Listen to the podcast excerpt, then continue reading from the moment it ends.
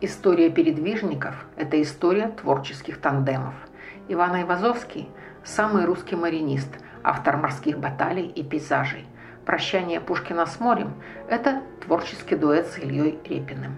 Репин, один из лучших портретистов русского искусства, так говорил о работе над картиной.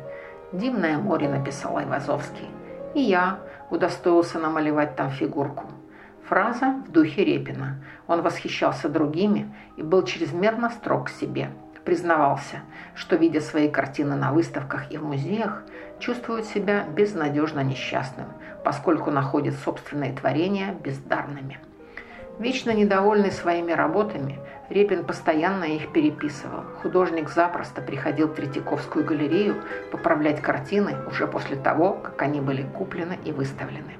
Поэтому Павел Третьяков велел швейцарам не пускать Репина, если у того в руках будут мольберт и кисти. На минуточку.